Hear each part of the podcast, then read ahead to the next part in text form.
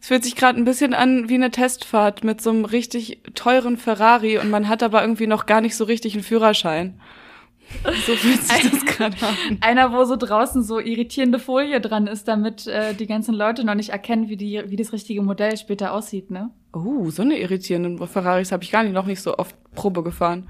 Kennst Bist du das da- nicht? Nee. Wenn Modelle, ja, ja, wenn Modelle getestet werden von Autos, wow, ich hier, willkommen im Wein und Weiber Podcast, ne? Welcome, ich fange ja. erstmal ein bisschen mit Autotalk an. Ja, genau. Wenn neue Modelle von Autos getestet werden, dann werden die mit so einer ganz weirden Folie überzogen, die, ähm, wenn man die fotografieren würde, die Autos auch keine Form mehr anlassen von diesem neuen Modell. Das ist doch nicht Ja. dein Ernst. Das ist absolut mein Ernst. Hast du dafür mal ein Beispiel für mich?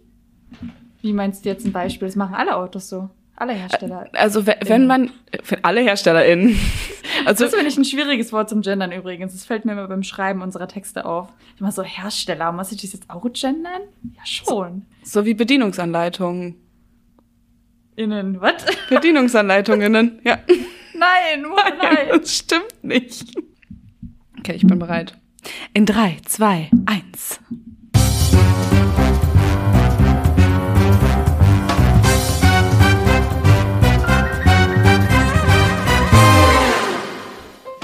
Hallo und herzlich willkommen beim Wein und Weiber Podcast. Mein Name ist Mona und ich sitze hier zusammen mit meiner Kollegin Lisa. Jede Woche sprechen wir hier bei einem guten Glas Wein über die Liebe, über das Leben und über unsere Arbeit beim Online-Magazin wmn.de. Heute geht es um Disney-Filme und das Rollenklischee der Frau in Disney-Filmen. Ist ein Thema, was mir sehr am Herzen liegt. Ich träume sehr viel in Disney. Ich weiß nicht, wie es bei dir ist, Lisa. Wie geht's dir? Hi. Hi, Mona. Wie schön, dass du zufällig da bist. Nee, Oh, schön, oder? Dis- Disney-Filme, ja. Ich habe das gesehen, das Thema, das ähm, liegt dir am Herzen. Mhm. Und ich habe mich darauf eingelassen, weil es dir so wichtig ist. Ich möchte aber gleich zu Beginn sagen, ich bin überhaupt nicht Disney-affin, weil ich das überhaupt. Also ich kenne Disney-Filme, ja, aus meiner Kindheit, aber ich glaube, da habe ich sie auch zuletzt gesehen.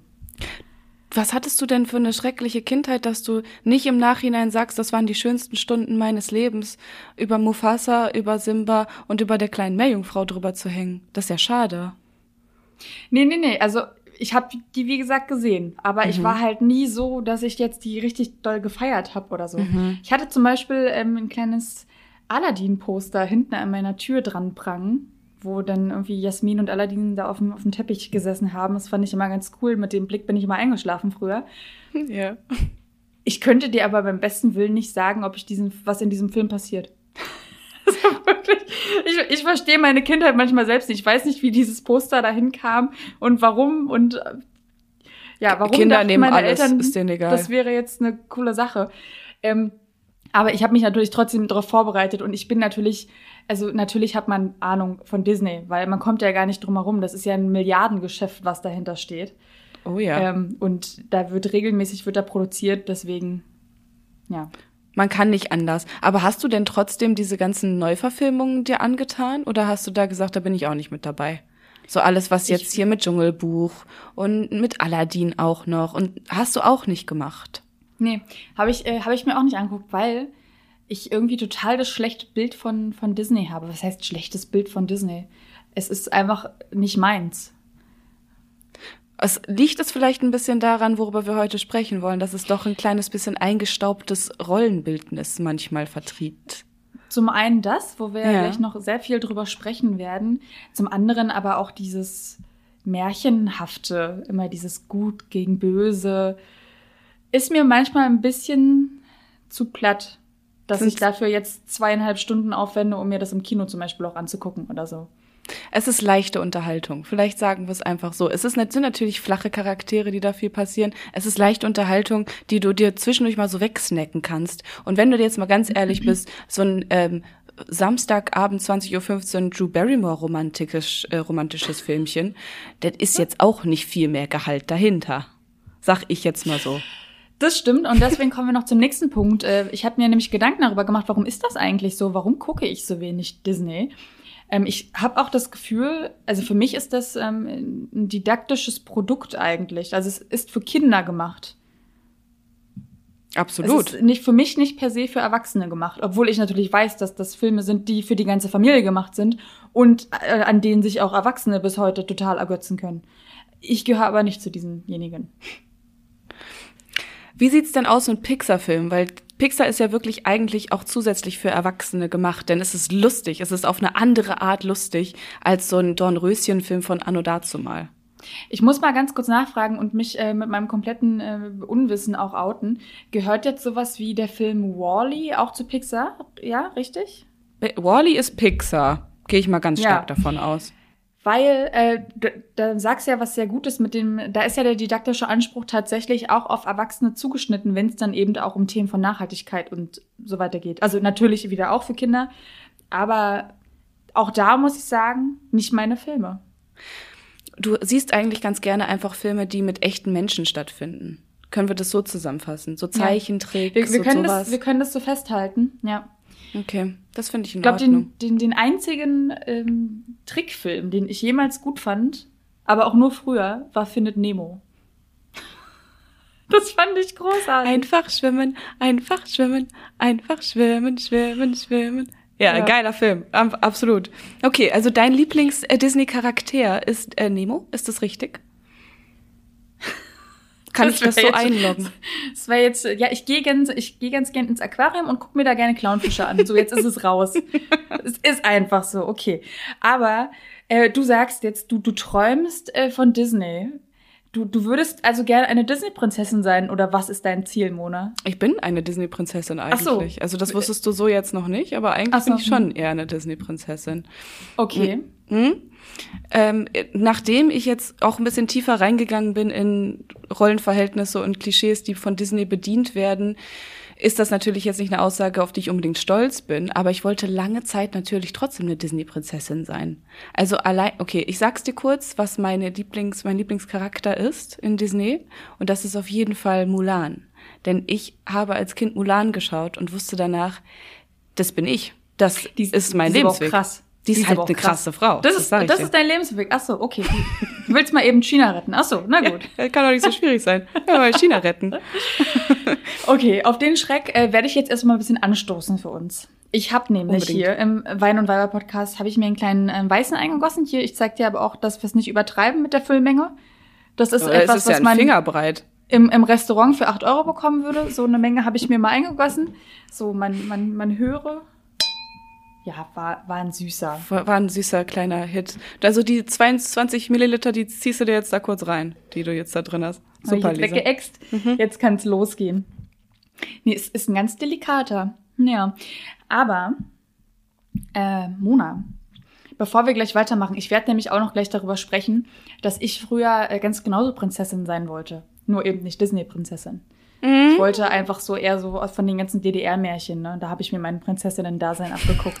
Oh, davon kenne ich gar keins. Das würde ich doch. Erzähl mir mal, da bin ich gespannt, was es für DDR-Märchen gibt. Ich dachte jetzt eher, du bist so Mario und Peach, so in der Ecke. Aber nein. Ähm, ja, bevor ich das mache, ähm, würde ich ganz gerne erstmal mit meinem Weinfakt hier weitermachen, weil den haben wir letzte Woche schon so ultra weit nach hinten schleifen lassen und das können wir unseren HörerInnen ja nicht antun, oder? Nee, die wollen Weinfakten hören, die wollen Fakten, Fakten, Fakten wissen. Los, Lisa.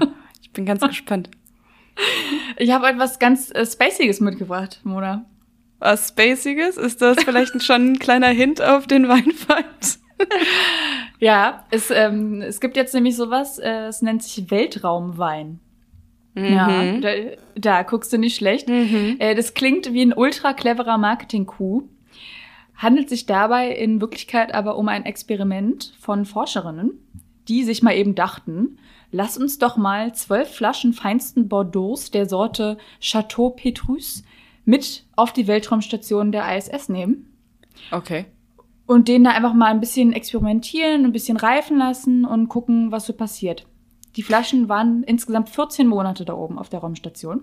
Du hast Fragen? Ja, ich, ich sehe das in deinem ich, Gesicht. Hm, ich hätte jetzt nämlich gedacht, die hätten den Wein da angebaut. Die wären damit in Space geflogen. Oh, da kommt noch mehr. Warte, na, oh, da kommt noch mehr. Da oh, ist gerade der Finger, mehr. da ging der Finger gerade nach oben bei mir. Denn im selben Zug, also sie haben den Wein da oben nicht angebaut, also nicht so ganz, aber sie haben im selben Zug auch Rebstöcke mit auf die Raumstation genommen, Schon. Mhm. um eben zu gucken, wie die sich da verhalten und um vor allem der Frage nachzugehen, wie kann denn die Zukunft und vielleicht auch der Weinanbau in Zukunft aussehen, wenn ja hier unten alles brach liegt, ne? Sind wir Das mal ist ehrlich. tatsächlich eine sehr, sehr wichtige Frage. Das ist ja eine der ersten Fragen, die man sich stellen muss, wenn der Wo Planet kriegen wir unseren explodiert. Wein her? Wo wird Ja. der Wein angebaut? Absolut. Und pass auf, mit diesen Rebstöcken, was sie herausgefunden haben, total krass. Ähm, der hat da nicht nur überlebt, sondern der wuchs, obwohl er weniger Licht und weniger Wasser bekommen hat, sogar noch schneller als unter Normalbedingungen. Wegen der hohen Konzentration an Sauerstoff in der ISS? Ähm, ich würde mich da jetzt mal zurückhalten mit meinem, mit meinem eigenen Okay, Urteil. Ja, hm. Wäre jetzt auch nur ein Guess gewesen. I don't know. So, und dann waren die Flaschen wieder auf der Erde und wurden jetzt natürlich verköstigt, weil Weinexpertinnen haben an der Universität Bordeaux natürlich darüber entscheiden müssen, wie gut denn jetzt dieser Space-Aged Bordeaux schmecken mag. Mhm, Im, Ge Ja, ja, im genau. Gegensatz zu normalen Bordeaux, der Mhm. Earth-Aged ist. Also, und die haben festgestellt, dass sich der Wein in Farbe, Geruch und Geschmack verändert hat. Allerdings zum Guten.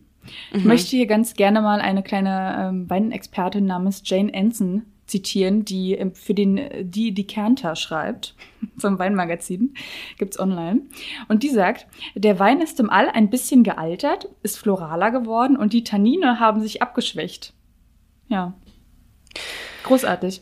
Aber das Wichtigste kommt jetzt nämlich noch diesen Wein der es da nach oben ins All und wieder zu uns zurückgeschafft hat gibt es auch zu kaufen. Und zwar über das Auktionshaus Christie's. Und wenn dieser Wein sich so verkauft, wie der Schätzpreis aufgerufen wird, dann ist das tatsächlich der teuerste Wein der Welt. Ach so, der wurde noch nicht verkauft, der ist nur irgendwie Mhm. angegeben als Chat. Okay. Momentan ist der absolute Rekordhalter der Screaming Eagle Cabernet Sauvignon aus dem Jahr 1992. Der wurde damals für 459.000 Franken verkauft. So, und jetzt kommen wir nämlich zu dem Space Aged Bordeaux. das ist auch so ein, geiler, so ein geiler Name. Der wird jetzt nämlich aufgerufen mit einem Preis von 950.000 Franken, also fast doppelt so viel. Das sind umgerechnet 835.000 Euro. Für Oh, eine Flasche. Für eine Flasche Bordeaux kann man sich doch Mhm. mal gönnen. Die natürlich, aber das wissen wir jetzt, leckerer ist, als wenn man den Bordeaux von zu Hause einfach nimmt. Ja, ich musste aber auch sagen, ich habe im gleichen Zug meine Recherche mal geguckt, äh, wie teuer heutzutage so ein ähm, Ticket ist, um eine Raumstation zu besuchen oder mal ins All zu fliegen. Ja. Und die günstigsten Tickets kann man schon für 250.000 Euro ergattern. Ja, also du kannst auch selbst hochfliegen mit deiner Flasche Wein aus dem Kühlschrank und es einfach selbst da oben bisschen 14 Monate reifen lassen. Aber dann würdest du nicht Folgendes noch dazu bekommen, weil das Auktionshaus versteigert ja nicht nur die Flasche dieses Bordeaux, ne? Da kommt ja noch was dazu, da gibt's richtig was zu holen. Ich fühle mich gerade wie bei so einer Werbeveranstaltung. Zum ersten, pass zum auf, zweiten und zum dritten. Mhm. da gibt's nämlich auch noch einen Koffer im Space Design dazu von Maison d'Art, oh Gott, ich kann es gar nicht aussprechen, von Maison d'Art, also das Haus der Künste, Les Ateliers Victor. So, nämlich. Ich habe richtig gerade meine Französischkenntnisse hier Da zum läuft. Französisch. Und es gibt noch eine Weinkaraffe dazu. Und pass auf, noch das Allerbeste. Einen kleinen Korkenzieher aus Meteoritgestein gefertigt. Okay, das ist ganz cool. Ja, ich würde gerne den Korkenzieher haben, ja.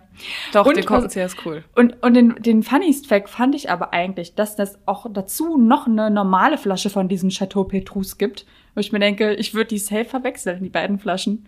Wenn ich da einmal den Space Aged hätte und die normale Flasche. Ihr wüsste ich doch zu Hause schon nicht mehr, welche welche ist. Und das musst du mit einem kleinen Name-Tag draufkleben. Ne? Da nimmst du dir ein kleines Zettelchen und klebst da Space Age drauf, sonst wirst du ja weich. Und dann muss man das so nebeneinander am besten verköstigen. Ne? Erst einen Schluck Space Age, danach einen Schluck normalen Wein. Boah, und stell mal vor, das schmeckt dann gleich. Was ich ja jetzt glaube, ist, dass der Wein nur deswegen besser schmeckt aus dem, äh, aus dem Weltraum. Weil wir wissen ja alle, dass im Weltraum anderes Raumzeitkontinuum herrscht als auf der Erde. Das haben wir ja mitbekommen. Seit dem Film, wo du jetzt eingehen musst. Wie heißt der Film nochmal? Dieser ganz, ganz berühmte, wo der Typ Na, ins der Weltraum, Mit, mit, mit Damon, mit dem Marsianer. der andere? Meinst du jetzt den mit da, wo die verloren gehen? Interstellar? Interstellar, original, ganz genau, Interstellar, da wollte ich drauf hinaus. Weil es ist doch du so. Siehst, Disney, Disney ist nicht meins, aber mit allen anderen Filmen kann ich dir gerne immer aushelfen. Weltraum. Wir können auch gerne mal eine Folge über Weltraumfilme machen, das ist gar kein Problem. Was ist dran am Scheiß? Aber Ding ist ja bei Interstellar, weißt du noch, da ist das ja so, dass die zwischendurch auf so einen Planeten kommen und auf dem Planeten ist alles, was die in einer Sekunde erleben, ist in der echten Welt so viel, viel länger, ne? Und ich glaube, irgendwie 40 Jahre innerhalb von zwei Minuten oder sowas altert man. Und vielleicht ist es ja so, dass die mit dem Wein in einer Sphäre des Weltraums waren, wo einfach alles viel, viel schneller gealtert ist. Und deswegen ist der Wein eigentlich schon viel, viel älter aus dem Weltraum und deswegen schmeckt er so viel besser. Ist meine These. Alle HörerInnen, die irgendwie was in die Richtung studieren, äh, gebt gerne eure Meinung dazu ab. wmn.fungedigital.de Im Betreff bitte Spekulation Space Aged Bordeaux. Ja, ja. Absolut. Okay. Du meinst, das ist vielleicht gar nicht die richtige Erklärung. Nicht so schlimm. Ich habe keine Ahnung. Ich habe absolut keine Ahnung, Mona. Wir lassen es jetzt einfach mal so stehen. Wir belassen ja. das dabei. Ganz genau. Und wir kehren zurück zu unserem Thema des, der Disney-Filme, wo du dich die ganze Zeit schon drauf gefreut hast. Und zu unserem. Habe ich das? ja, so ich sehe das in deinen, in deinen Augen. Ja, genau. Wir hatten vorhin noch mal das Thema, dass ich meinte, ich wollte auch mal eine Prinzessin sein, aber eher mhm. aufgrund der DDR-Märchen. Ähm, also es gibt ja zum Beispiel Cinderella, gibt's ja als, ähm, wie heißt das, als Aschenbrödel-Verfilmung sozusagen, aber halt, oder? Die Aschen drei Nüsse für Aschenbrödel, ja. Meinst du den? Ja, genau. Und davon gibt's ja auch ein DDR-Märchen. So, und damit bin ich halt eher groß geworden. Das drei Nüsse für Aschenbrödel-Märchen? Nee, nicht das, nicht, nicht, nicht Ach so, das, okay. sondern äh, tatsächlich, ähm, wie heißt denn das? Aschenbrödel einfach, glaube ich. Okay. Und das war, das ist das, womit du aufgewachsen bist. Gab es da Unterschiede in der Story zu dem, wie Disney das äh, umgesetzt hat? Na, zu diesem Märchen gibt's ja extrem viele verschiedene Varianten, ja. wie das gemacht wird. Aber es geht, also es geht immer in diesem Märchen darum, dass sie äh, ist die, die die Tochter von einem, von einem König und der stirbt irgendwie, ist aber mhm. vorher mit so einer ganz doofen Stiefmutter irgendwie verheiratet und die hat auch noch zwei, äh, äh, zwei Töchter, also ihre Stiefschwestern und dann stirbt der Vater, wie gesagt, und sie muss dann halt mit dieser Stiefmutter und diesen bösen Schwestern leben. Okay, genau, das und ist ja so die Vorgeschichte einfach von Aschenputtel. Genau. Mhm. Genau. Und ja, also das ist äh, das, was passiert, so dass sie das, und dann möchte sie ganz gerne ähm, mal auf den Ball gehen und möchte da ihren Prinzen dann irgendwie treffen. Ja, ja das. That's basically ja. the story. Ding ist halt, also genau bei, bei Disney ist es ja zum Beispiel so, dass sie das so umgesetzt haben, dass dann irgendwie diese Fee kommt und die Fee zaubert dann Kürbis in, in, äh, in eine schicke Kutsche und zaubert irgendwie den Hund in ein Pferd und sowas. Also so ganz viel Zauberei ist dabei und natürlich sehr Disney-mäßig aufbereitet. Ähm, dann gibt es dieses drei, drei Haselnüsse für Aschenbrödel, einer der schönsten Filme, der je gedreht wurde. Ist auch ein Ostfilm, aber also ein sehr, sehr weit Ostfilm. Ich weiß gar nicht, wo der genau gedreht Übrigens, wurde. Übrigens, Übrigens sehr, sehr, sehr, sehr traurig, weil die äh, Hauptdarstellerin davon jetzt vor kurzem verstorben ist. Oh, echt? Hm. Oh, okay, aber die hat, die war auch alt, oder? Ist sie an Altersschwäche gestorben? Das ist doch schon ewig alt, das Ding. Die war auch alt, alles gut. alles klar. Auf jeden Fall. Der Film, da geht es ja darum, dass Aschenbrödel tatsächlich drei Haselnüsse findet und diese Haselnüsse das eigentliche Wunder sind und daraus die Zauberei kommt.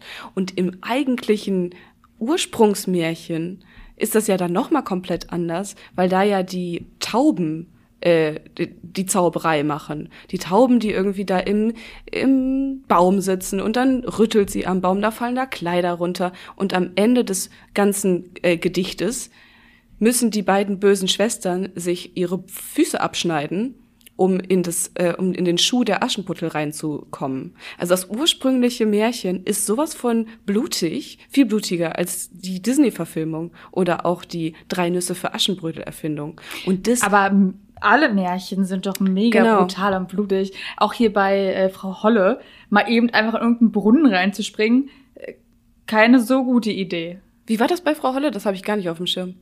Na, die sind doch da in diesen Brunnen reingesprungen, um da anzukommen in dieser Parallelwelt bei Frau Holle, oder? Hat das nicht ähm, irgendwie so? Das muss ich sagen, habe ich keine Ahnung von. Das Märchen kenne ich gar nicht. Gut. Wow, ich glaube, wir haben einfach zwei verschiedene Kindheiten gehabt. Ja, das, das scheint so okay. zu sein.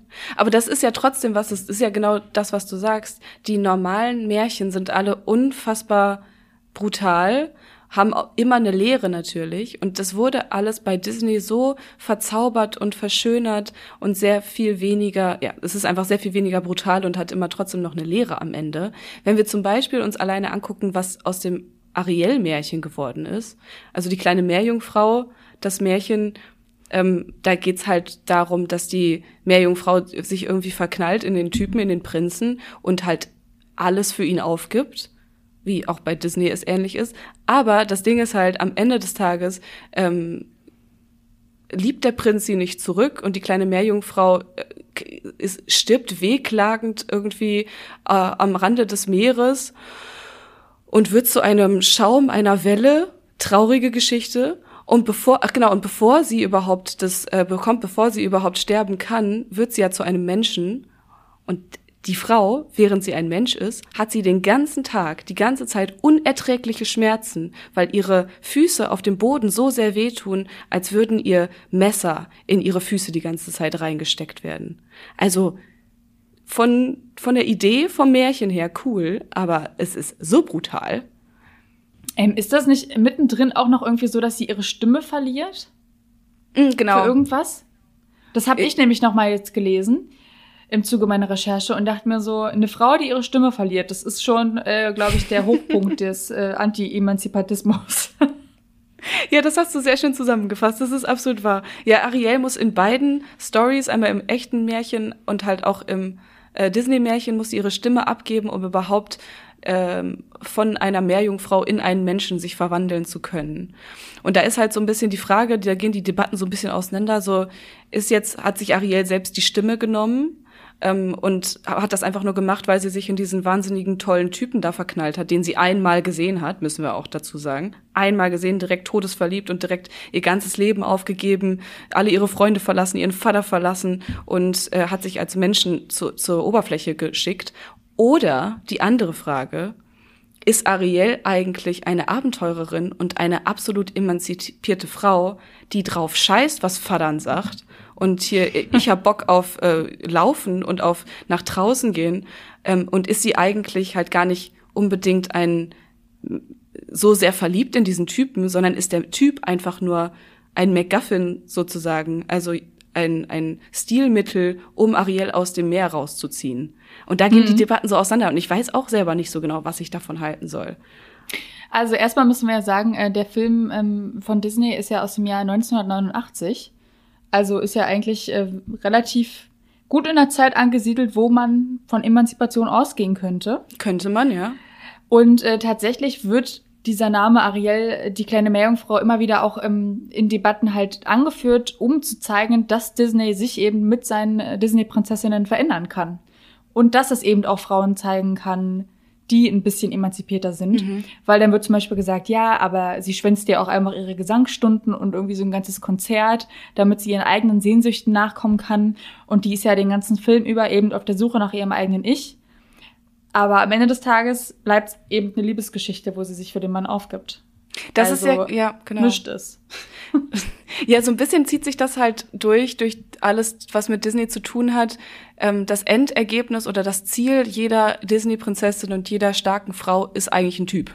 Am Ende heiraten ist halt das absolute Ultimum. Und bei, bei Ariel ist es ja noch mal äh, das das Krassere, dass sie eigentlich die Heldin ist, die absolute Heldin, die alles hinkriegen kann, die Zauberin, bla bla bla. Am Ende ist sie aber nicht diejenige, die die böse Frau besiegt. Die, die, wie heißt sie nochmal, die böse bei Ariel? Da, da fragst du jetzt aber wirklich die falsche. ähm, äh, genau, Ursula heißt sie.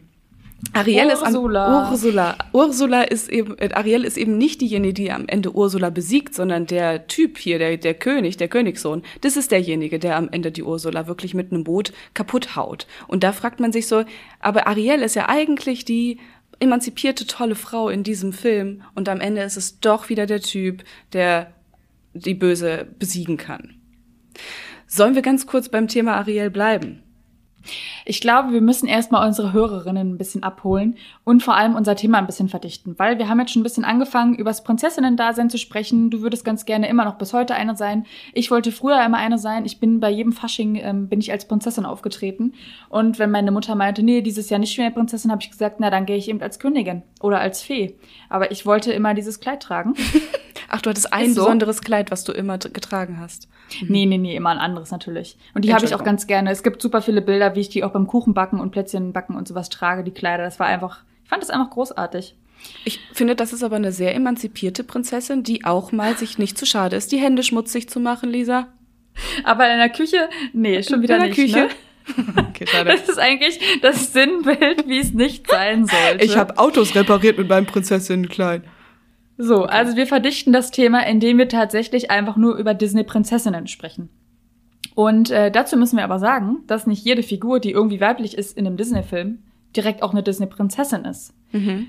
Die guten Frauen müssen nämlich überhaupt erstmal gewisse Kriterien erfüllen, damit sie zu einer solchen erkoren werden können. Und warum das überhaupt wichtig ist, so eine Disney-Prinzessin zu sein? Ganz richtig, aus Marketinggründen. Weil aus jeder Disney-Prinzessin wird richtig viel Cash rausgeholt. Mit Merchandise. Merchandise. Zum Beispiel. Mit Kleidchen, Merch. die man kaufen kann. Mhm. Gesangsunterricht im Thema Ariel. Mhm. Und zwar die Kriterien, die sie erfüllen müssen. Sie müssen zum einen die Hauptfigur des Films sein. Check. Sie dürfen nicht von irgendwie einem Sequel-Film äh, sein, also sie müssen wirklich von so einem sehr bekannten Disney-Film sein. Sie müssen menschlich sein, also fallen schon mal alle Tiere raus, die es in den ganzen Disney-Filmen gibt. Was ist mit Ariel? Die wird ja später zum Menschen, deswegen geht's. Und sie ist ja auch eine Königstochter, ne? Warte, es geht nämlich Okay. noch weiter.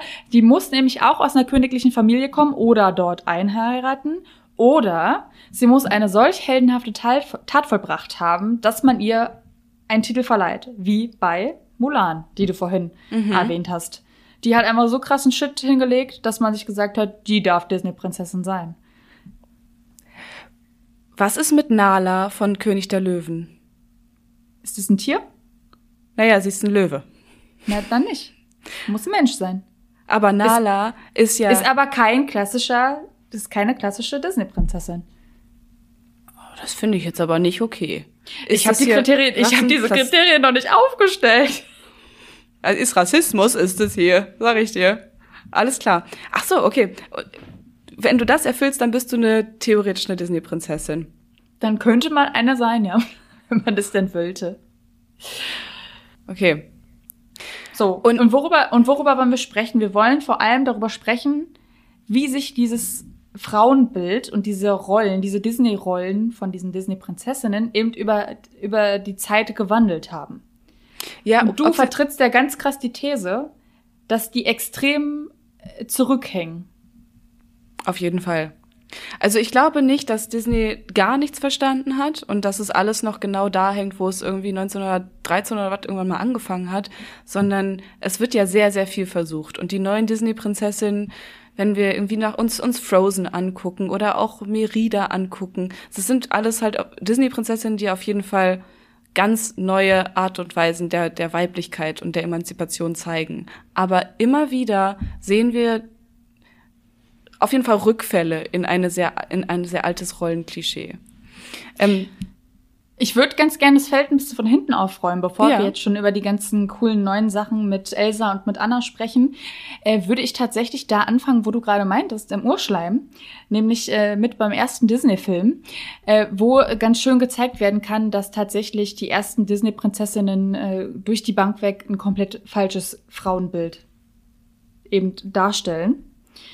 Und das verwundert ja insofern nicht, da die natürlich auch in der Zeit entstanden sind, in denen Frauen einfach keine Rechte hatten und von Emanzipation noch nie was gehört haben, zum Teil. welcher war der erste? Der erste war der Film Schneewittchen aus, den, äh, aus 1937 Mhm. tatsächlich. Und zwar Schneewittchen, Mona, worum geht's da? Okay, also bei Schneewittchen, da geht's ja tatsächlich darum. Es, Schneewittchen ist ja eine Prinzessin. Sie ist eigentlich eine Königstochter und sie ist aber ist eigentlich eine ziemlich traurige Gestalt, denn ihre Mama ist leider gestorben und seither hat ihr Vater eine ziemliche Schreckschraube geheiratet. Und diese Schreckschraube, die ist total eifersüchtig auf Schneewittchen, weil Schneewittchen ist das schönste Girl, was rumläuft im Walde und auch im Schlosse. Sie hat Im Lande. Im, Die La im ganzen Im Lande. Im ganzen Lande. Im Ganzen auch noch. Du hast total recht, im ganzen Lande. Ähm, sie ist das schönste Girl und sie hat so rotes, rote Lippen, ohne sich zu schminken. Sie hat das weißeste Antlitz wie äh, Alabaster und dann hat sie auch noch schwarzes Haar wie Ebenholz. Und diese drei Dinge sind anscheinend der Inbegriff von Schönheit. Hatte ich jetzt so auch gar nicht richtig auf dem Schirm, aber damals war es anscheinend der Inbegriff der Schönheit. Und die blöde Königin, die jetzt zur Königin gemacht ist, Die blöde Königin. die blöd doofe Ziege, die ist nämlich total eifersüchtig und sagt so, gut, mh, die muss sterben. Die ist zu schön, die muss sterben. Ach so, ja klar. Ist halt eine logische Konsequenz, ne? Also Ja. muss ich muss ich ja auch sagen, also jemand, der rote Lippen ohne Lippenstift hat, ist eine Frechheit. Raus, tot, Ja. unter die Erde bitte. Also sieht man ich bezahle dafür Geld und, und die hat das einfach so. die Sau. Da muss man was unternehmen. Und da sieht man da auch schon mal wieder, wie äh, Frauen, nicht alle Frauen natürlich, es gibt ja auch gute und es gibt halt auch schlechte Frauen.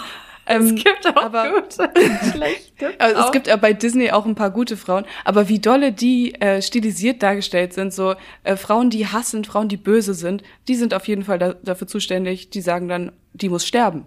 Die macht nicht, die macht keinen kurzen, nee, die macht kurzen Prozess. So macht die das nämlich. Und vor allem werden die auch meistens hässlich dargestellt. Und das ist nämlich eins der schlimmsten Dinge, worauf ich gerne mit dir auch noch weiter eingehen möchte. Es gibt ja verschiedenste Klischees bei Disney, die immer bei jedem einzelnen Film bedient werden. Unter anderem das Klischee der bösen Frauen, die immer hässlich sind. Und hier Aber die generell des Bösewichts, der immer hässlich ist, oder? Zum Beispiel, wir haben, mir fällt gerade noch ein anderes gutes Beispiel Ja. ein, damit bin ich tatsächlich doch auch groß geworden. Äh, 101 Dalmatiner. ja, Cruella. Äh, ich weiß, ja, Cruella, genau, mit ihrem, mit ihrem Mantel aus äh, Dalmatinerfelder. Ist ja jetzt auch nicht unbedingt die schönste Frau, so wie, die, wo, so wie sie dargestellt wird. Die ist ja ein bisschen wirr im Kopf herum mit ihrer Schwarz-Weiß-Frisur da. Ja. Sie sieht schon geil aus irgendwie. Also heutzutage ist sie auf jeden Fall also in. Berlin, in Berlin würde sie so ins Berghain kommen, müssen wir zugeben. Scheißegal.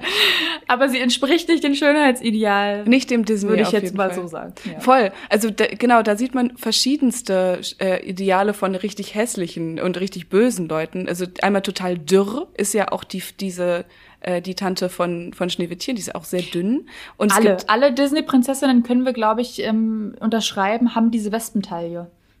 also ich meine genau die die Disney Prinzessin haben alle die Westentaille und die Disney Bösewichtinnen haben alle entweder alle entweder total dürr oder halt unfassbar übergewichtig, so wie beispielsweise Ursula in äh, Ariel. Wieso lachst du so? Ursula. Ursula, sie ist äh, halt wirklich stark übergewichtig, die gute Frau. Also hässlich ist gleich böse oder böse ist gleich hässlich, man weiß nicht genau. Äh, außer bei Schneewittchen, da ist es ja tatsächlich ein bisschen anders, denn die ähm, böse Königin, die ist ja nur, die ist zwar schön, aber nicht so schön wie Schneewittchen. Die muss sich aber total drum kümmern, dass sie schön ist. Und die das ist vor allem narzisstisch, weil sie auch jeden Tag in den Spiegel gucken muss.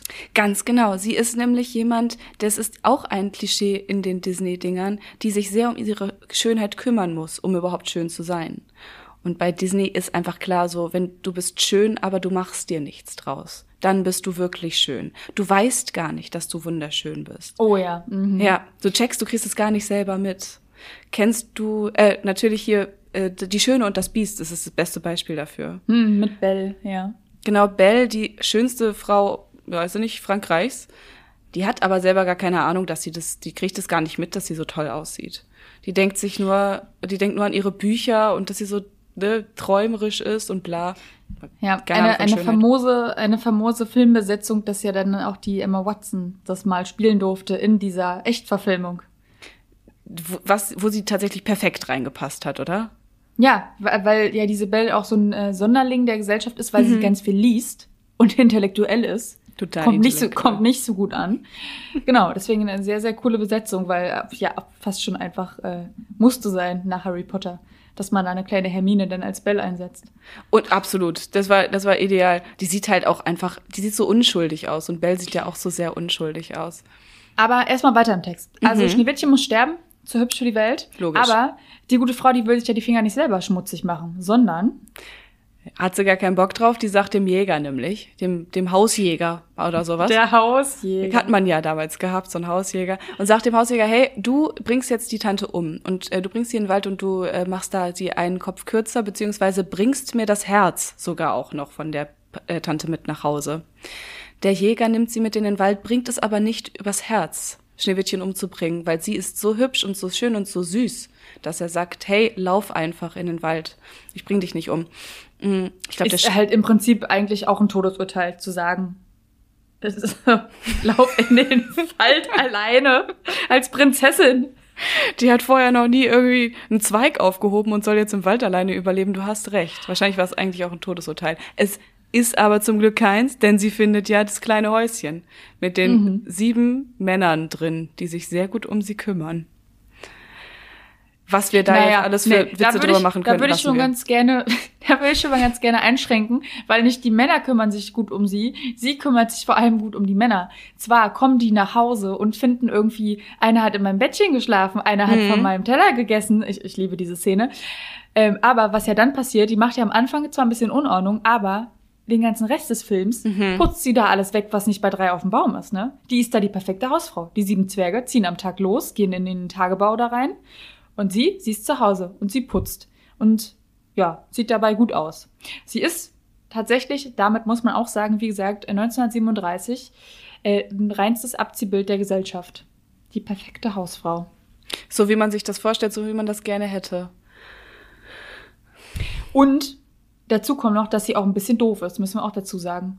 Okay, ich, ich sage nicht doof, ich sage naiv. Ja, sag naiv, auf jeden Fall. Mhm. Aber mit ihren ganzen Geschenken da, mit ihrem vergifteten Kamm, mit ihrem, mit ihrem Apfel und so.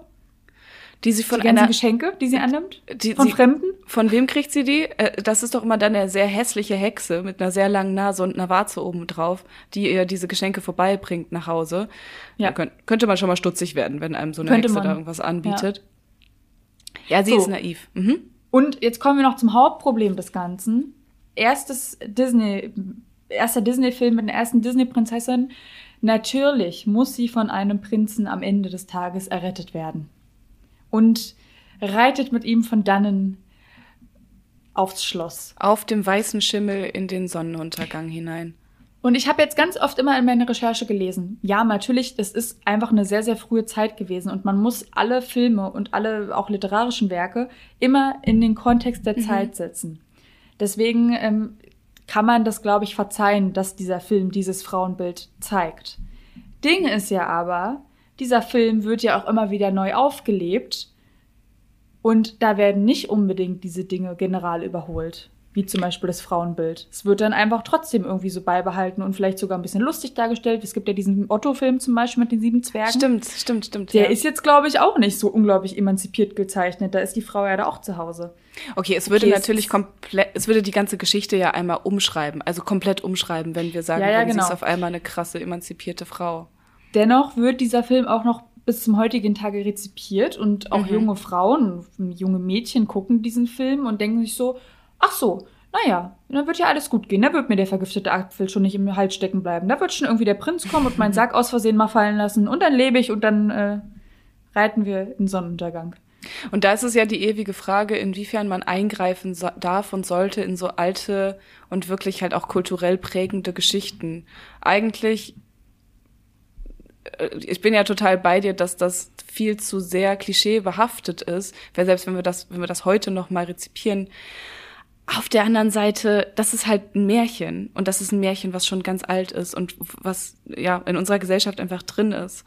Mm, Bei den neueren Märchen, finde ich, da ist es halt wichtig, da einzugreifen. Also, wenn wir wissen, dass wir jetzt an einer ganz anderen Stelle sind, als wir damals noch waren, wenn wir das Beispiel, nehmen wir das Beispiel nochmal von Mulan. Das ist ja ein relativ neues und relativ modernes Märchen für Disney aufgemacht. Das ist eine ganz, ganz alte chinesische Traditionsgeschichte von, von ganz, Übrigens, ganz, mal ganz kurz, Mulan äh, von 1998.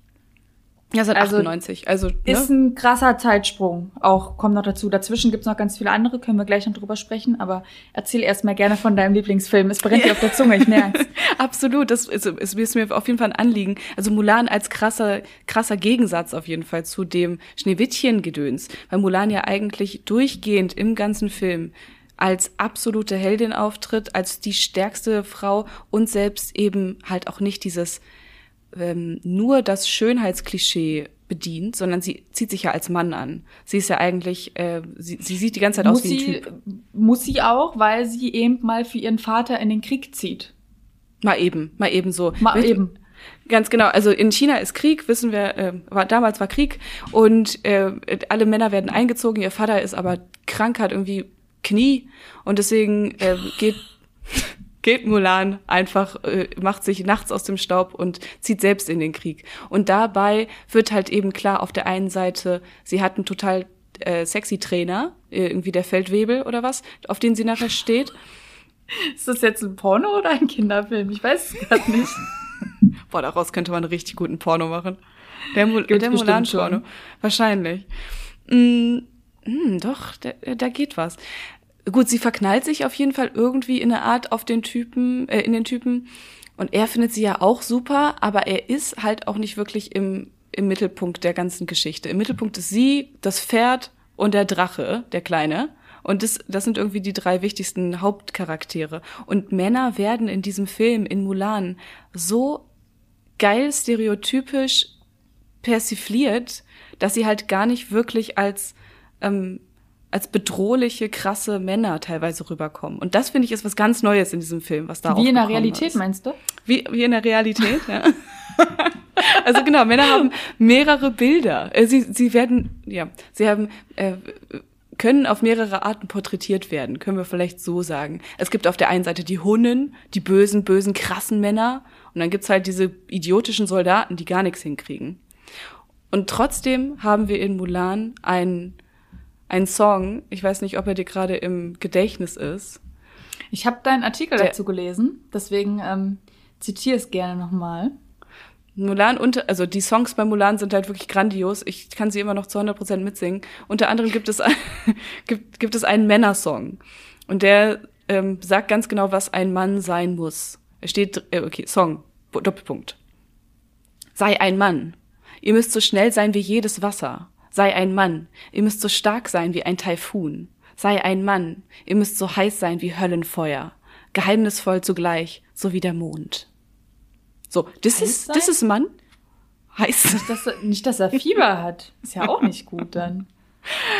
Ich glaube, in dem Sinne ist heiß eher so, ähm, ne, mit ganz viel Motivation dahinter. Ganz viel Mit Stamina. Blut, okay. Klar, wallende, heißes Blut, ja, ganz genau. So sind Männer. Heißes Blut. Heißblütig. Oh ja, jetzt, jetzt, jetzt haben wir's. So sind sie drauf. Und auf der anderen Seite steht halt dieses Frauenbild, was damals, äh, was in dem Film dargestellt wird, wie das Frauenbild im 16. Jahrhundert oder was, wo Mulan spielt, äh, dargestellt werden soll. Und das, darüber, darüber gibt's natürlich auch einen Song. Und der Song geht eigentlich darum, was Männer von Frauen wollen und Frauen sollen sich dann so, äh, so verhalten, wie Männer das wollen. Okay, Song.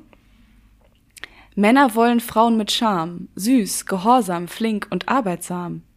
Wenn du clever bist und gärtenschlank, bringst du Ehre für das Haus. Für Mädchen gibt's nur einen Weg, der große Ehre bringt, ein guter Ehemann, weil wir dann glücklich sind. Sag mal, also das, ja. ja. Hammer. Also fällt genau in die Sparte rein, dass auch wieder hier die Disney-Prinzessin eigentlich, eigentlich nur glücklich sein könnte, wenn sie dann am Ende ihren Prinzen bekommt. Äh, hol mich mal ab bei Mulan. Heiratet die am Ende auch? Ja, und was ist das für eine Kacke? Mhm. Also, das ist eine ziemlich große Kacke. Okay, das ist doch scheiße. Halt mal ganz kurz fest. Wir haben erstmal ähm, mit Mulan einen äh, diversen Disney-Film, also mit einem mhm. diversen mhm. Charakter. Das ist schon mal sehr viel wert. Gibt's gar nicht so viele. Gibt's glaube ich an der Zahl nur vier irgendwie. Es gibt noch Pocahontas, es gibt noch die Jasmin von Aladdin und es gibt noch eine schwarze neue Prinzessin. Tiana. Tiana, Tiana. heißt sie, ganz mhm. genau. Genau, also die gibt's und es ist super, weil sie einfach total was Krasses macht und zwar als äh, Frau für ihre Familie zu kämpfen. Also mal komplett alle Stereotype einfach sprengt in diesem Film. Und dann endet er trotzdem damit, dass sie heiraten muss? Ja, das ist halt die Kacke. Also einmal, Hammer. Ich glaube, wir haben noch mehr als diese vier, weil diese neuen Disney-Filme, wir haben noch Moana und so eine Sachen, die sind alle auch ein bisschen ich divers. Von den, ja, ich spreche Genau. gerade von den ganz klassischen, deswegen, okay. Genau, also es gibt ja noch ein paar mehr Märchen, die jetzt irgendwie dann divers benutzt werden. Und das ist da bei Disney auch klasse, dass das jetzt passiert. Aber du hast absolut recht, nachdem Mulan ja China gerettet hat und vom Kaiser da irgendwie das das Schwert in der Hand bekommt, da ist die ja noch nicht vollständig, da ist sie noch nicht glücklich. Die, die fährt nach Hause und ist eigentlich ein bisschen traurig, weil der Typ, die hat ja jetzt noch keinen Typen.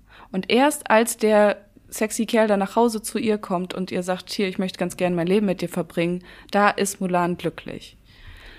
Und das ist scheiße. Also es wäre komm, du, aber du weißt halt auch nichts von der Ehe, ne? Vielleicht ist hier da äh, der starke Part. Dann wäre wieder cool, ne? Müsste man einfach in der Fortsetzung noch ein bisschen das Familienleben so aufzeigen, wie das und dann das, so richtig oh cool Gott, einfach die. Fortsetzung hast du gar nicht gesehen. Ne? Es gibt natürlich eine Fortsetzung, wo genau das passiert. Alles klar? Ich, ich, ich möchte da jetzt auch gar nicht zu viel von Nee, hören. Ich würde nämlich ganz gerne mit dir, Mhm. wir haben sie gerade schon angesprochen, über Jasmin aus Aladdin sprechen. Sehr gerne. Mit Aladdin kenne ich mich sehr wenig aus. Diese ganzen ab. Filme, diese ganzen Filme aus den 90er Jahren haben sich tatsächlich eben auf die Fahne geschrieben, mal so ein bisschen rebellischere Charaktere zu zeichnen. Mhm. Und so auch bei Jasmin. So sagt sie an einer Stelle zu ein paar Männern, die da so rumstehen, was fällt euch dreien ein, hier rumzustehen und über meine Zukunft zu entscheiden? Ich bin doch kein Preis, den man einfach gewinnen kann.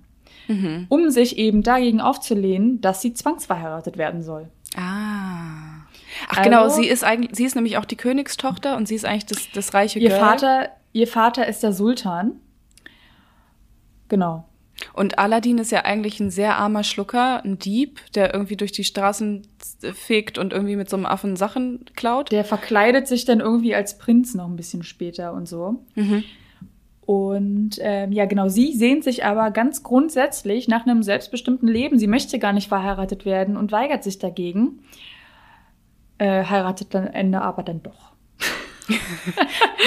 und 2019 wurde da aber noch mal ein neuer Film dazu aufgelegt und da ist ganz cool, da ähm, versucht sie dann auch selbst Sultanin zu werden und das ein bisschen besser als ihr Papa zu machen. Also es gibt positive Bestrebungen, aber In dem neuen Film äh, ist, das ist der mit Will Smith nämlich, der dann nachher das, den Genie spielt. Genie in Den Genie in the Bottle tatsächlich spielt. Ja, und also ja, das ist ja auf jeden Fall dann irgendwie eine Emanzipation. Und wo wir halt auf jeden Fall uns darauf einigen können, ist, dass jede Disney-Prinzessin nicht unbedingt nach ihrer, nicht nur nach ihrer eigenen Emanzipation sucht, sondern halt nach der großen Liebe.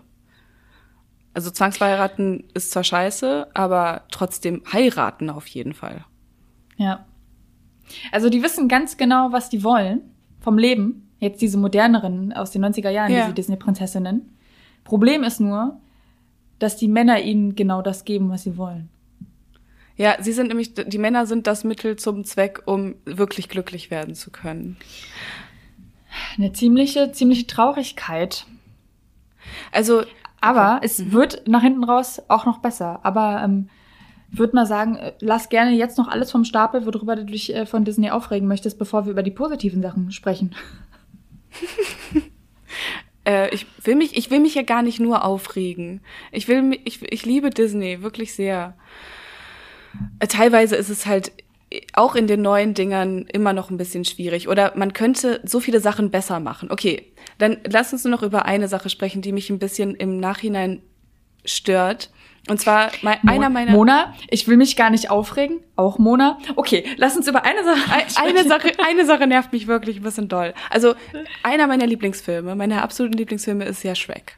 Ne? Ist ja Shrek, ist, ist Pixar, ist es auch relativ neu, es ist. Ah, das äh, ist Pixar, okay. Das ist Pixar, ja, ich meine, ist Animations, ist Animation Studios, Pixar Animations.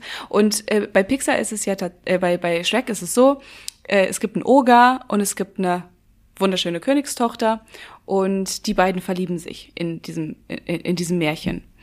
Und es gibt halt einige Problematiken, weil die Königstochter halt nachts irgendwie sich in Oger verwandelt und bla bla bla. Am Ende des, des äh, äh, am Ende der, der, der Geschichte ist es halt aber so, dass beide, ähm, dass die, dass die Königstochter sich am Ende dazu entscheidet, ein Oger zu sein, um mit ihrem großen, mit ihrer großen Liebe zusammen sein zu können. Sie wird ver, verzaubert und kann dann für immer ein Oger sein. eigentlich cool. Wir würden jetzt erstmal sagen cool, weil sie haben sich nicht dazu entschieden, Menschen zu sein und ihrer Schönheit zu frönen, wie man das bei Disney normalerweise erwarten würde. Als Mensch sind sie schön, als Oger sehen sie ein bisschen eklig aus. Erstmal Punkt für Disney. Auf der anderen Seite Punkt Abzug, denn die Frau hat sich natürlich dem Mann ähm, gebeugt und ist, äh, hat sich von einem eigentlichen Menschen in einen Oger verwandelt. Meinst du, es wäre jetzt besser gewesen, äh, wenn, wenn sie schon ein Oger gewesen wäre und der Mann hätte sich dann auch äh, verogert für sie? Das wäre ein bisschen emanzipierter auf jeden Fall gewesen. Verogert. Das ich, ist tatsächlich ich stimme dir voll und ganz zu, ja. Das ist genau. großartig. Genau. Aber und im zweiten Teil ist es tatsächlich so, in Shrek 2, da verwandelt sich Shrek in einen Menschen, um ihr, ähm, um in ihrer Spezies leben zu können. Passt aber beiden stimmt, auch nicht gut. Stimmt, genau, genau. Ich überlege übrigens gerade, ob das einfach nur eine absolute Metapher auf Beziehungen ist, weil man sich ja da auch so ein bisschen verogert mit der Zeit. Lisa, sollen wir mal über deine Beziehung sprechen? Wie läuft es da gerade so? Nee, also geht noch. Der Ohrenschmalz ist noch nicht so, dass ich äh, ah, ah. Ohrkräfte entwickle. Daraus kannst du noch keine Kerzen machen aus dem Ohrenschmalz. Richtig. Das, okay. Kann ich nicht einfach rausziehen und hinstellen. Das ist tatsächlich eine geile Szene. So, okay, also es ist auf jeden Fall so, dass sie sich aneinander angleichen müssen und dass beide Kompromisse eingehen. Also erstmal auch wieder cool. Das zeugt davon, dass Disney uns zeigt, Beziehungen sind nicht einfach nur grün, äh, Grünkirschen essen. Aber Grün. grünes Kirschenessen, so nennt man das. Aber was ich mich jetzt frage und was sich auch äh, eine große Internet-Community offensichtlich fragt, äh, die ich in meiner Recherche dazu äh, gefunden habe, ist, dass wir eigentlich, wenn wir in einer so modernen Gesellschaft sind, wäre es dann nicht viel besser, wenn Shrek und Fiona genau die Spezies bleiben könnten, die sie sind, wenn sie sich so sehr lieben. Das wäre doch genau das richtige Signal meinst, an die Welt. Dass sie als Prinzessin einfach mit dem Oger zusammen sein kann? Sie als Prinzessin mit dem Oger ist sogar, warum sollte das ein Problem sein? Warum ist es nicht so viel einfacher? Warum muss man immer sich aneinander unbedingt angleichen, gleich sein, die gleiche Spezies haben, was auch immer? Ähm, also in gerade in unseren modernen Zeiten, wo wir sagen, Diversität ist so wichtig und jeder sollte sein und bleiben, wie er kann, wäre das auf jeden Fall ein eins von den Shrek-Dingern, die. Aber man das kann das ja gebracht. jetzt gar nicht so auf die Gesellschaft übertragen, weil wir sind ja alle Menschen wir haben ja jetzt hier keine Misch- und Fabelwesen unter uns. Deswegen finde ich das ein bisschen schwer. Wer weiß. Lieber. Aber von der Grundaussage, ja. Okay, ja, bei Disney ist ja alles möglich. Was weiß ich, da, da sind Löwen miteinander, die miteinander quatschen. Äh, dann, dann wird ein Drache dazu befragt, was man denn im Krieg tun sollte. Also das ist, ähm, bei Disney ist es doch möglich. Da kann man da auch mal speziesübergreifend eine kleine Sexualgeschichte miteinander machen. Bäh. Genau, das äh, fände ich bei Shrek vielleicht noch anzubringen. Okay, wir halten also fest, selbst in den neuesten äh, Pixar- oder Disney-Verfilmungen findet man noch genug, woran man sich anstoßen kann. Aber ich glaube, wenn man genug sucht, findet man immer überall immer. was. Aber da findet man sehr schnell immer was, würde ich jetzt einfach mal so unterschreiben. Mhm. Es ist aber jetzt nicht so, und das ist nämlich sehr interessant tatsächlich, weil du hast mich auf dieses Thema gestoßen und ich habe mich dann da reingelesen. Und ich bin auch ähm, extrem voreingenommen daran gegangen, eben weil ich keine Disney-Filme gucke und weil ich auch, ähm, wie gesagt, ich verstehe das auch ehrlich gesagt nicht, wenn erwachsene Menschen ohne Kinder sich ins Kino setzen und sich so eine Filme angucken. Denke ich immer so, hä? Warum? Und dann kommt halt noch hinzu, dass ich eben immer auch dieses Bild noch im Kopf hatte, dass da extrem falsche Rollenbilder für Frauen ähm, mit übertragen werden. Dann frage ich mich natürlich noch mehr, hä, was soll das? So, in meiner Recherche wurde ich ja aber eines Besseren belehrt. Mir wurden sehr wohl Disney-Prinzessinnen wie eben eine Mulan oder eine Jasmin mhm. präsentiert. Oder auch eine Belle, die wir noch gar nicht so wirklich besprochen haben, weil die schafft es ja am Ende, ähm, die, den, den Bann des Mannes zu brechen. Also sie ist ja dadurch auch eine Heldin, dass sie, dass sie dieses Biest, äh, wie soll ich sagen? Befreit sozusagen. Befreit. Ja. Ähm, also mir wurden sehr wohl eben Frauen präsentiert, die, die stark sind in Disney-Filmen, also die zum Ansatz wenigstens. Äh, Aber dann lass uns doch ganz kurz auf Belle eingehen. Lass uns. Ja. Also du würdest sagen, eigentlich ist sie, ihre Rolle ist eine starke Rolle, weil sie ist dafür, ähm, sie schafft es am Ende als Heldin aus der Geschichte rauszugehen. Nun, am Ende des Tages tanzt sie da auch mit einem Kleid, ne? Also. Ja gut, lass die, lass die Leute Kleider aus. tragen. Sie, ist mir sie heißt halt die Schöne. Allein der Name ist schon wieder das Problem des Ganzen, ne? Naja. Ich will also, nur sagen, im Ansatz ist sind sie alleine, dass diese Charaktere ein bisschen vielschichtiger gestaltet mhm. werden und nicht so nicht so eindimensional wie am Anfang noch ein Schneewittchen zum Beispiel, ist ein Fortschritt, den ich anerkennen muss an dem Moment. Zum Beispiel dass der, dass das Biest sich, ähm, sein Charakter sich ändert, sowas. Dass das ja, Biest genau, von dass sie schafft, ihn, wird. Äh, genau, dass sie es schafft, selbst im, im Schlechtesten was Gutes zu, zu sehen. Mhm, mh. Also auch wieder so dieses, ja, zeigt, was, was eigentlich wichtig ist im Leben. Ich würde dir an jeder Stelle gerade widersprechen wollen, weil ich habe das Gefühl, dass Belle in Die Schöne und das Biest genau eine Aufgabe hat. Und das ist, diesen Mann zu retten. Sie hat eigentlich überhaupt gar keine Berechtigung in diesem Film oder in dieser in diesem Märchen. Ihr einziges Ding ist, ihre einzige Aufgabe ist, äh, kriegt diesen Typen dazu, dass er sich in dich verknallt, obwohl er der letzte Wichser ist. Das ist ein Arsch sondergleichen. Der der verhält sich wie eine offene Hose überall und trotzdem soll sie ihn dazu bringen, dass er sich verliebt. Und das schafft sie halt auch, weil sie so, so wahnsinnig wunderschön ist und so nett ist und bla bla bla. Und am Ende des, des Tages ist sie eigentlich nur ein Mittel zum Zweck, damit er, es ihm wieder gut geht. Ich habe niemals gesagt, dass diese Filme irgendeine Form von äh, weiblicher Selbstbestimmung nach vorne bringen würden. ich habe nur gesagt, dass die ein bisschen vieldimensionaler ja, sind als ja. die ganz am Anfang. Genau, also ich, ich, wie gesagt, ich möchte Disney gerade auch Zugeständnisse machen. Ich bin ja nicht so, ne? Ich bin mhm. ja auch mal, ich bin ja auch mal offen. Du bist ja auch mal freundlich zu Disney, ja, sich ein. Jedenfalls gab's, gibt's in all diesen Filmen bis äh, in die 2000er Jahre immer dieses große Aber, was halt schade ist. Aber dann, und jetzt kommen wir nämlich endlich mal zu den spannenden Sachen, die gerade bei Disney passieren, kommen wir zu diesem äh, Film Frozen mit Elsa und Anna. Hast du dich da, hast du den überhaupt gesehen? Oh ja, den habe ich gesehen. Den habe ich sogar bis Hast du da ein bisschen geweint vielleicht auch? ja, kaum. Lisa, der war schon geil. Also das Dieser war wirklich Film ein guter Film. Ist einfach weltweit auf Platz 15 der erfolgreichsten Filme überhaupt. Unfassbar. Und was ich aber noch viel krasser finde, als dass dieser Film so erfolgreich ist, ich komme im Prinzip keinen Tag in meinem Leben aus, wenn ich zum Beispiel in der U-Bahn fahre, wo ich nicht irgendeinen Elsa-Rucksack sehe.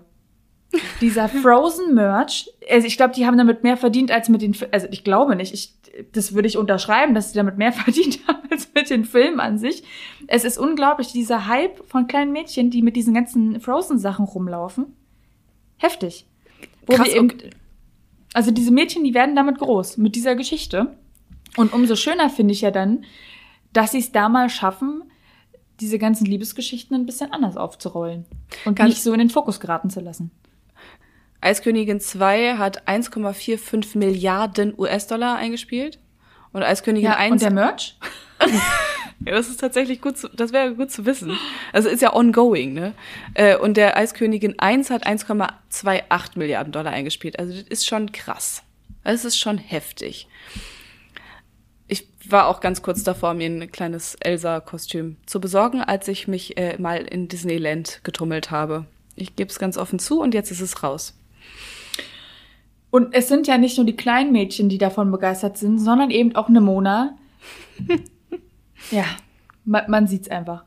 Also, wir haben hier zwei Prinzessinnen.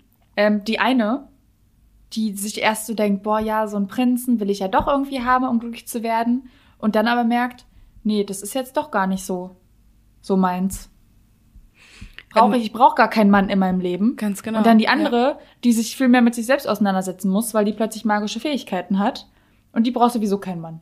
Das ist ganz super. Die kommt einfach von vornherein ohne aus. Also beide auf ihre Art emanzipierte Frauen. Elsa ist natürlich die absolute Queen of äh, Emancipation äh, an der Stelle. Emancipation. Emancipation.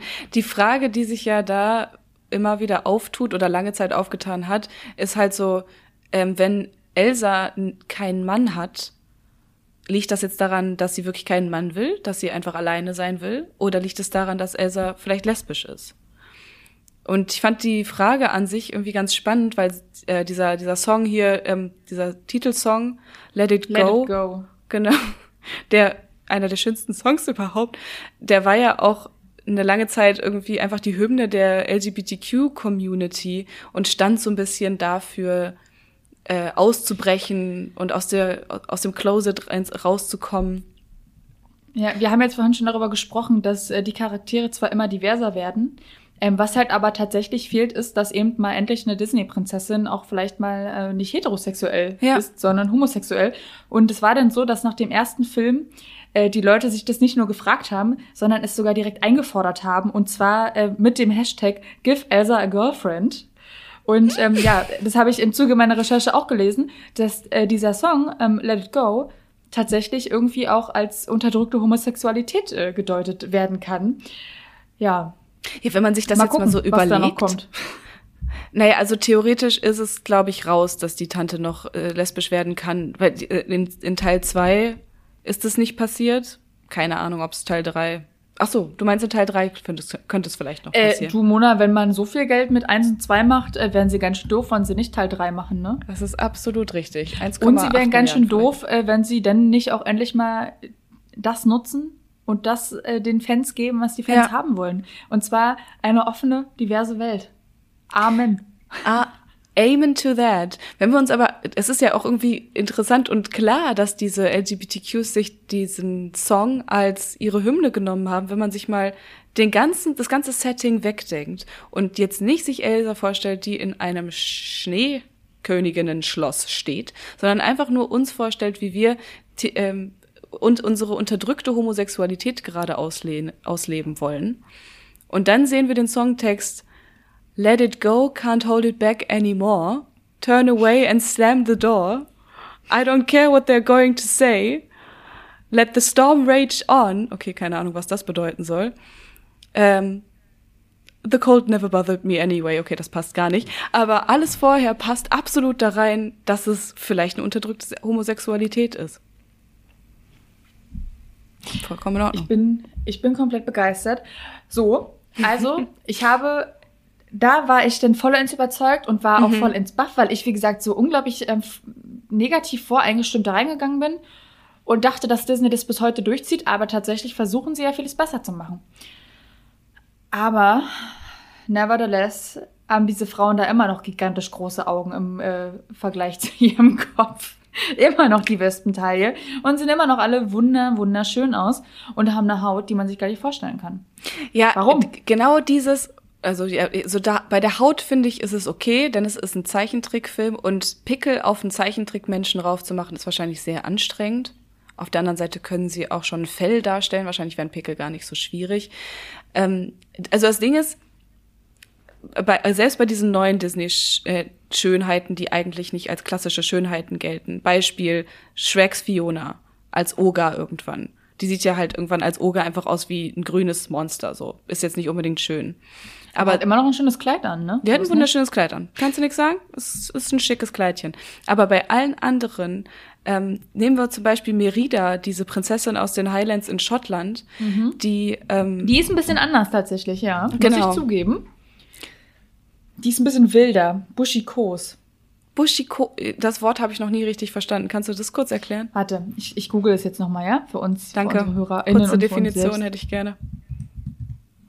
Buschikos ist, glaube ich, was, was man mit der DDR so ein bisschen vergleicht, oder? So sehr breitschultrig. Buschikos bedeutet, äh, besonders auf weibliche Personen bezogen, betont ungezwungen, ungeniert in den Äußerungen und im Verhalten. Ah, ah ja, okay, okay buschikose Frau ähm, und sieht auch ein bisschen anders aus als ihre VorgängerInnen. Ding ist aber, also die hat irgendwie so ganz rotes, wallendes Haar und ganz viel mhm. Locken mhm. und bla und was auch immer. Und ein bisschen weiteres Kleid auch. Da ist diese Taille gar nicht so unglaublich mhm. krass mhm. im Fokus.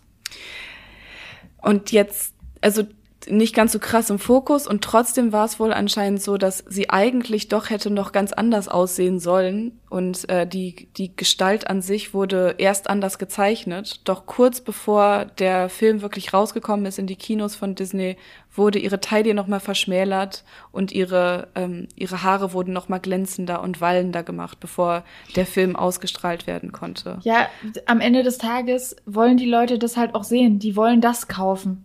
Wer geht denn es ist ja unsere Gesellschaft. Man geht hm. doch nicht ins Kino, wenn man auf dem Filmplakat äh, Ronja Räubertochter sieht. Guter, Also ich, fa- ich Film. fand, ich fand, ja. Kommt, glaube ich, nicht an die 1,4 Milliarden ran, die Frozen da einspielt. Das ist leider wahr. Und dann Ähm, am Ende des Tages ist das halt nicht nur eine didaktische Sache, die da vonstatten geht, sondern es geht ums Geld. in, in welchem Film haben wir denn mal wirklich eine nicht äh, klassische Schönheit als Heldin? In Trickfilmen oder allgemein in Filmen? Generell. Ich musste jetzt gerade an diese ganzen äh, Filme denken mit der Melissa McCarthy. Ja, sie ist buschikos auf jeden Fall. Das ist eine buschikose Frau. Ich finde die großartig, ich finde die lustig, die Filme. Ich finde die auch lustig, die Frau. Das ist die, die äh, früher Zuki bei den Gilmore Girls gespielt hat und jetzt so richtig viele Undercover-Cop-Sachen irgendwie macht. Keine Ahnung. Findest du das wirklich lustig? Ich, ich hasse diese Filme mit der Frau. Die macht immer Pipi-Kaka-Humor. Da kriege ich die absolute Krise. Da kann ich nicht drüber lachen. okay, stimmt. Wir haben diese Filme. Wir haben, ähm, also, okay, lass uns auf äh, Animationsfilme beschränken, weil das ist ja auch das, was ähm, wa- was wir sehr, so sehr beeinflussen können. ich meine, selbst bei Cars haben diese Autos doch da so Wimpern gezeichnet, die weiblichen. Ist ja schlimm, ne? Das stimmt, die hatten sogar noch Wimpern drauf. Ja, also so ein bisschen, man braucht ja einen Unterschied zwischen den männlichen und den weiblichen Charakteren. Also das haben sie auf jeden Fall lange Zeit gebraucht. Wenn wir jetzt wirklich komplett damit aufbrechen würden, dass wir auch männlich und weiblich nicht mehr brauchen in den Disney-Filmen, sondern Menschen brauchen, da sind wir noch lange nicht. Ich glaube, das dauert noch einige das Jahrzehnte. ist- aber das muss ja jetzt auch gar nicht sein. Oder was meinst du jetzt mit Menschen brauchen? Also ja, genau. Also ob wir die Aufhebung des Trickfilms, das ist ja gar nicht meine Forderung. Nee, die, die Aufhebung des, des Unterschiedes zwischen der männlichen und der weiblichen Person in Trickfilmen. Da sind wir noch lange nicht. Das wird auch Naja, man kann ja nicht die, das biologische Geschlecht kannst du ja jetzt nicht einfach rausschreiben. Das gibt's ja. Oder wie Ja. meinst du? Ja, es ist ja immer die Frage. es geht ja auch, es geht ja bei diesen ganzen Debatten nicht darum, das biologische Geschlecht aufzuheben, sondern einfach auch andere Dinge möglich werden zu lassen. So, Mhm. meinst du? Ja, an, genau, okay, Zusatz, andere Dinge möglich werden zu lassen. Aber wenn wir halt von der, ähm, von der Repräsentation der Frau in Disney-Filmen oder in Pixar oder was auch immer Filmen äh, sprechen, dann sehen wir immer wieder ungefähr die gleichen Muster. Also das, was ein Beispiel, ein perfektes Beispiel ist, finde ich, Pocahontas, die ja die schönste Frau ist, die jemals irgendwie auf der Erde gewandelt ist und die halt zusätzlich eine der wenigen Disney-Prinzessinnen ist, die auch noch so hoch erotisch ist, das ist, das ist ja der Männertraum schlechthin. Die ist ja eigentlich, äh, sie, sie hat natürlich eine Story drumherum, aber eigentlich ist sie dazu da, um Ständer in vielen Männerhosen äh, passieren zu lassen. Das ist halt Du sprichst hier immer noch über einen Kinderfilm, ne? Es ja, aber guck dir die Frau mal an, das ist unfassbar. also es wäre doch einfach schön, diese Figuren jetzt im letzten Schritt, also generell, wie gesagt, alles ein bisschen diverser gestalten, ein bisschen mehr auch das abbilden, was tatsächlich in der Gesellschaft passiert und ein bisschen mehr Natürlichkeit reinbringen. Natürlich Mhm. ist das alles gezeichnet und soll schön sein. Ich, ich sage ja auch gar nicht, dass wir die Schönheit abstellen wollen. Ich gucke mir auch schöne Frauen und schöne Männer im Kino gerne an. Natürlich. Es wäre eine Lüge, wenn nicht. Ich bin diejenige, die da auch Geld mit reinspielt in die Kinokassen durch schöne Menschen. Aber trotzdem freue ich mich immer wieder in Filmen, in, in richtigen Filmen darüber, wenn dann jemand mal natürlich dargestellt wird. Und das kann man auch in einem Trickfilm machen. Also vielleicht ist ja die Zukunft tatsächlich, dass die Taille dann nicht noch nochmal schlanker gemacht wird. Weil die gute Frau wäre auch schön, also die Merida, die wäre Mhm. auch schön mit einer breiteren Taille. Vielleicht ist das eine Zukunft, auf die wir zusteuern. Ich, man sieht das ja jetzt schon, dass es viel in Werbung passiert, dass ähm, nicht mehr nur die absoluten mega mager Models äh, in, in der Fernsehwerbung auftreten dürfen oder auf Plakatwerbung. Es, ich sehe es noch nicht wirklich kommen, dass Disney seine äh, von seinen Schönheitsidealen da Erfolgskonzept ganz wegkommt. genau, ganz genau. Also eigentlich, eigentlich kann ich mir das noch gar nicht vorstellen. Es gibt ja auch die die die berühmte Disney-Formel, die ähm, nachdem jeder einzelne Disney-Film gestrukturiert ist und den jeder Disney-Film ne nimmt, selbst die neuesten. Mm, Also Sowas hätte ich auch gerne in meinem Job. Ein Leitfaden, der mir Erfolg verspricht. Zehn Punkte Liste, danach bist du erfolgreich. Ja, also bei Disney scheint das auf jeden Fall zu funktionieren. Die, äh, okay, also die Zutaten für den perfekten Disney-Film ist immer, ist immer, sind heiter, es wird gesungen, es wird getanzt. Die. Oh ja, wir haben noch vergessen, die sehen ja alle nicht nur gut aus, die ganzen Disney-Prinzessinnen, die können ja auch singen, ne? Wie ja, klar können was. die singen. Ja, alle. Die ja. können auch tanzen. Das ist alles gar kein Problem. Wahrscheinlich habe ich deswegen Disney für mich abgeschrieben, weil ich so grandios scheiße singen kann, dass ich gesagt habe, nee, damit will ich jetzt hier nichts mehr zu tun haben. Oh, das verstehe ich sogar. Ich finde es auch immer ein bisschen cringy, wenn dann angefangen wird zu singen, vor allem auf dann Es gibt Deutsch. ja aber auch Menschen, die lieben so Musical-Filme und sowas, ne? Naja, solche nee. Menschen gibt's auch. Nee. Nee. Nee. Hm? Es, außer High School Musical, sorry. Ja. Ja, also ich bin, ähm, habe ich laut gelacht bei The Greatest Showman. Da habe ich mit der Kinoleinwand gesprochen und meinte, so ist jetzt nicht euer Ernst. The Greatest Showman kenne ich nicht. Ist auch so ein kleiner Musical-Film. Papa Also doch. Also, okay. Also du warst erzürnt und hast deswegen mit der, Kamera, mit der Leinwand gesprochen? Ja, ich habe äh, die Leinwand angeschrieben, meine so, ist jetzt nicht euer Ernst, dass die jetzt da schon wieder singen. Hat auf mit der Scheißsingerei. So, mein okay. Partner ist im Kino dabei eingeschlafen. Okay, das ist mir tatsächlich nur einmal bei Shades of Grey passiert, sonst noch nie. Das ist, ist aber auch ein Film, wo man erstmal einschlafen schaffen muss, ne? Ey, das war die langweiligste Scheiße meines Lebens. Egal. Ähm, weiter im Text, Disney-Filme sind außer, außerdem auch noch unfassbar vorhersehbar, die Handlung. Denn wir wissen ganz genau, es gibt eine Rollenverteilung zwischen gut und böse und ein guter Charakter, der ist für immer gut und ein böser Charakter ist äh, in den allermeisten Fällen auch für immer böse.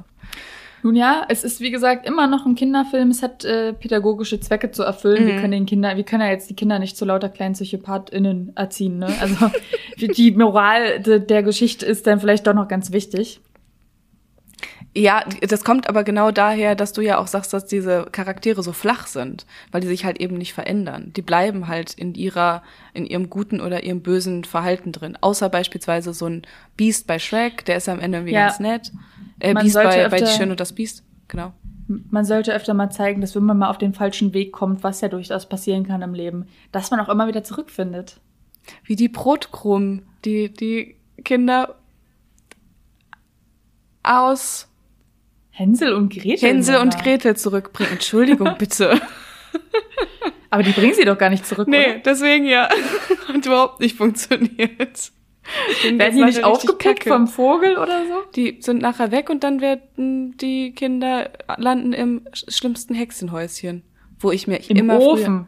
Naja, erstmal kommen die ja zum Hexenhäuschen. Und das Hexenhäuschen ist ja aus Lebkuchen. Und da habe ich mir früher immer gedacht, so Alter, stell mal vor, Hexenhäuschen aus Lebkuchen mit Schokoküssen als Klingel. Äh, also ich äh, mochte noch nie Lebkuchen, also mich hätte die Hexe nicht bekommen. Hey Lisa, da gab's alles. Da gab's auch Cornflakes ähm, als als Tischlampe. Also, weiß ich nicht, da gab's geile Sachen. Ich hatte, nicht eine, ich hatte vorhin eine kleine, eine kleine Schüssel Fruit Loops, also damit hättest du mich bekommen. Fruit Loops gab's bestimmt auch bei der Hexe. Okay, äh, wie, wie geht das Erfolgsrezept weiter? Erfolgsrezept Mhm. Bei allen Disney-Filmen sind die meisten Charaktere wahnsinnig ästhetisch, haben wir jetzt gerade schon geklärt. Und Tiere sind meistens intelligent und können auch noch, auch noch reden. Was ich ja eigentlich bei Filmen immer ganz, ganz schrecklich finde, wenn die Viecher anfangen zu quatschen. Bei Disney ist es aber irgendwie vollkommen okay. Okay, und dann der Unterschied. Frauen sind schön und Männer sind stark. Männer wissen, was sie wollen. Und Frauen sind halt, ähm, ja, können vor allem sehr, sehr gut aussehen. Wer zu dem Thema mehr hören möchte, der kann sehr gerne nochmal in unsere Folge über die Schönheitsideale reinhören. Da haben wir uns mit diesem Thema unter anderem auseinandergesetzt. Sehr tiefgehend auseinandergesetzt, da hast du recht. Sehr, sehr tiefgehend. Frau, äh, dann geht's auch weiter. In jedem Disney-Film, da ist immer irgendwie so eine Art, so eine Disney-Art Humor dabei. Ihr wisst alle, was ich meine. Bei Disney ist es, sind immer so kleine Jokes und kleine Witzigkeiten mit dabei. Und wie mit dem Ohrenschmalz und der Kerze. Ja, witzig. Ja. äh, und es werden immer bestimmte Werte und eine Moral vertreten. Und dann bin ich da auch noch auf einen Begriff gestoßen, und zwar der sogenannte sentimentale Modernismus, der in jedem Disney-Film irgendwie mitschwingt. Es ist, es klingt irgendwie nach einem sehr hochtrabenden Begriff, ähm, aber es ist tatsächlich einfach ein Stilmittel, was in ganz, ganz vielen ähm, in verschiedenen Formaten der Popkultur irgendwie mitgegeben wird. Beispielsweise auch in Schlagern oder in so Schnulzen und so Kitschromanen ist das immer drin. Das bedeutet einfach nur, dass die menschlichen Grundbedürfnisse dargestellt werden und äh, der ganz, das ganze Auf, die ganze Aufmachung einen absoluten Feelgood-Charakter hat. Also alle Klischees werden irgendwie dabei bedient mm, und es obwohl es um tiefsinnige Dinge theoretisch geht, ist es immer ein absoluter Feelgood-Charakter. Man geht mit einem guten Gefühl da raus.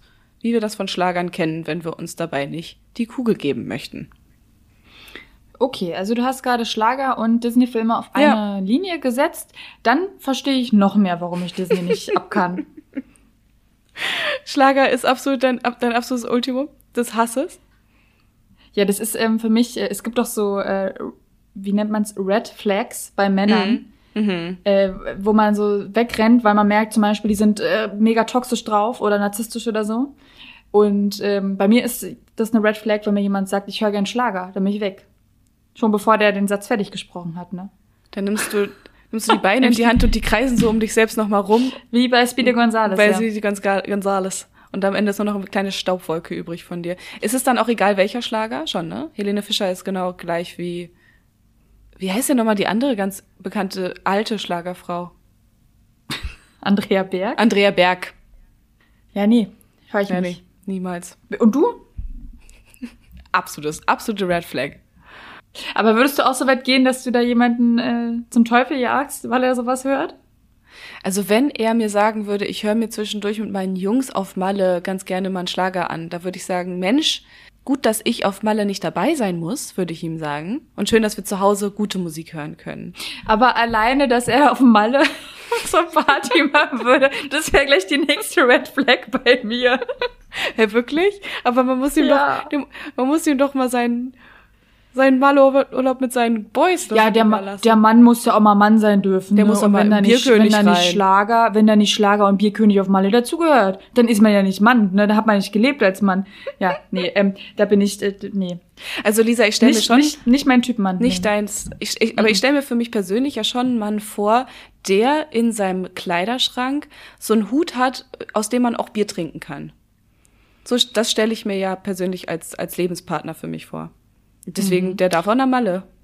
Also ich würde noch so einen, äh, so einen Bierhelm, wo man so Dosen, Genau, genau, genau. Den- so, wo man an beiden Seiten so Dosen reinstellen kann. den würde ich durchgehen lassen. mhm. Als, als äh, Lappalie aus der Jugend.